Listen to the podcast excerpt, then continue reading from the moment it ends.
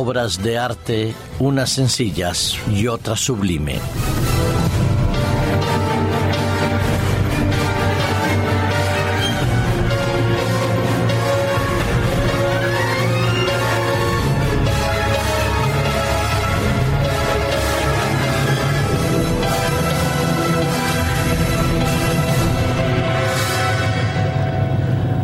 Cuando hablamos de las bellas artes, todos entendemos que nos referimos a la música, a la pintura y a la escultura. Existen las obras de arte de carácter clásico, muy conocidas, donde las figuras, las imágenes y los gestos son bien definidos. En la música, los sonidos son armoniosos, melodiosos. El, eh, la sincronía es casi perfecta. Eso es fácil poderlo llamar bellas artes. Pero el tiempo ha cambiado y la modernidad ha hecho que las artes sean tanto más difíciles a distinguir en su belleza y más necesario especular sobre la creatividad del artista. Recuerdo que hace algunos años se habló de un famoso lienzo en una exposición de arte en un renomado museo. Pasado un tiempo, se contemplaba aquel enorme lienzo colgado desde el techo que ocupaba varios metros de la sala. Todos miraban y observaban ese lienzo. De pronto, alguien se dio cuenta que ese lienzo no, form- no formaba parte de las colecciones que se estaban exponiendo y avisó al responsable del museo. Sí, efectivamente, se trataba de una gran broma de unos que querían ver si efectivamente comprendían la obra del artista que se exponía. El lienzo simplemente era una sábana entrecomillada abandonada en medio de la exposición. No hace muchos días, una muchacha, una joven encargada de la limpieza de otro museo, viendo que en la exposición que estaba puesta ahí, de la obra de la creatividad del genio del ser humano, se encontraba una bañera que estaba sucia y decidió limpiarla. Justo al lado había otra especie de monumento que parecía una escalera que subía del lado de la bañera del cubo, y lo limpió. Lo limpió tan esmeradamente porque no quería que nadie le dijera que no era responsable en el trabajo que hacía. Sorpresa enorme se llevaron los dueños del museo y los expositores de aquella obra de arte. Varios miles de cientos de miles de euros acababan de perderse porque aquella bañera sucia formaba parte de la escultura que se estaba exponiendo. Sí, en las obras de arte modernas a veces es difícil contemplar y ver la diferencia entre lo que es realmente parte de la obra y lo que no lo es.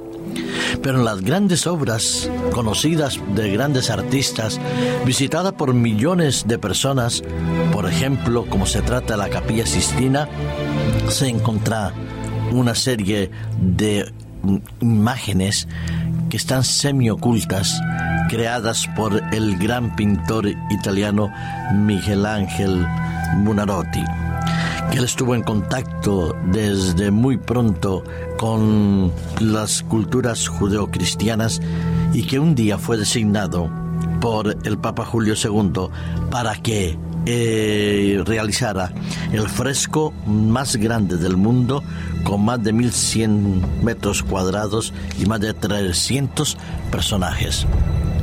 Conociendo Miguel Ángel el orgullo y el ego de Giuliano de la Rovere, que es el Papa Julio segundo, decidió hacer el primer cuadro basado en el profeta Zacarías. Para ello utilizó el rostro de Julio segundo y quedó ahí, es el profeta Zacarías, pero el rostro de Julio segundo. Le dieron manos y tiempo y espacio libre para que este gran artista decorara esa famosa Capilla Sixtina. Muchos hemos ido a visitarla, la habremos visto. Y lo que a veces se nos pasa desapercibido es que en medio de esos cuadros existen imágenes que están semiocultas, algunas ridiculizando, otras veces haciendo referencia a lo que es la Cabala, el Talmud o la Midrash, como una especie de crítica oculta a lo que representaba el papado. Hay el rostro de ese maestro de ceremonias del, que estaba en el, del Papa, que aparece justo en las imágenes de las personas que caen en el infierno, donde el Papa le di, al reclamarle ese caballero que por qué su rostro estaba ahí, le dijo: mira, yo tengo las llaves del cielo, pero las llaves del infierno las tiene Miguel Ángel, que él te saque. Así es, entre la pintura antigua y moderna, entre las obras de arte que más podemos distinguir como verdaderos actos de y creatividad, y las realidades que muchas veces se ocultan, como las obras de Leonardo da Vinci, de Botticelli o la propio Miguel Ángel y otros tantos que hicieron lo mismo, pintar sobre pinturas, esconder rostros, gestos, enfados que a veces no se daban cuenta los que lo contemplaban, y pasando siglos se han podido ver. Es normal encont- encontrar que en grandes lienzos como de Velázquez, obras como las de Picasso u otros o Dalí, se encuentren que debajo de esos cuadros que contemplamos hoy existían ya otros que el artista había previamente o diseñado o dibujado o al mismo tiempo completado. Sí, las obras de arte no siempre son lo que parecen, ni siempre revelan lo que el artista quiso decir. Y los misterios, entrecomillados, que esconden muchas de las imágenes de los frescos, no lo podremos saber porque Miguel Ángel Buonarroti no dejó nada escrito. Pero son obras de arte que están ahí, que nos muestran muchas cosas bonitas y otras menos agradables. La famosa y enigmática sonrisa de la Gioconda, que tanto se ha dicho y tanto se ha escrito, y casi nadie se pone de acuerdo si es ironía, tristeza o sonrisa. Quizás un paradigma de la naturaleza humana es tratar de crear cosas para que los otros desarrollen sus interpretaciones, y no siempre son bellas ni bonitas. Sin embargo, hay un artista sublime, el mejor de todos, el perfecto, el que su obra de arte reflejaba bien el carácter, el deseo y el propósito de su voluntad. Una obra de arte que desgraciadamente con el transcurrir de los siglos se ha ido un tanto apagando, pero no porque el artista no lo hubiera hecho bien, sino porque los seres humanos se encargaron de hacerle retoques a través de los siglos. Ya sabéis a qué me refiero. Me refiero a Dios como el creador, como el artista sublime, supremo, majestuoso e inigualable, que cuando terminó de hacer toda su obra de la creación, dice el capítulo uno del Génesis, el versículo treinta y uno, que vio Dios todo lo que había hecho, y he aquí que era bueno en gran manera, y fue la tarde y la mañana del día sexto.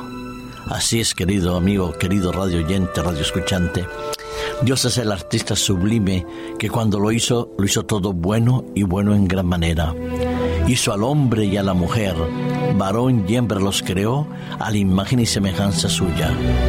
Y hoy en día, la única manera de recuperar la intencionalidad original del artista supremo es volver a la fuente suprema, la palabra de Dios, para redescubrir ese acto creador de imagen y semejanza de Dios, obra buena y buena en gran manera.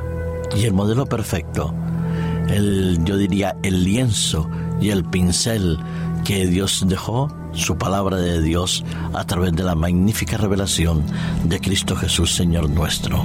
Contemplemos obras de arte bonitas, sencillas o complejas de hoy en día, pero sobre todo contemplemos al máximo creador de las mejores obras de arte del universo, que es nuestro Dios. Te invito a que vuelvas a la fuente original y descubras esa intencionalidad y ese acto creador de nuestro Señor Jesucristo, de Dios Padre y el Espíritu Santo.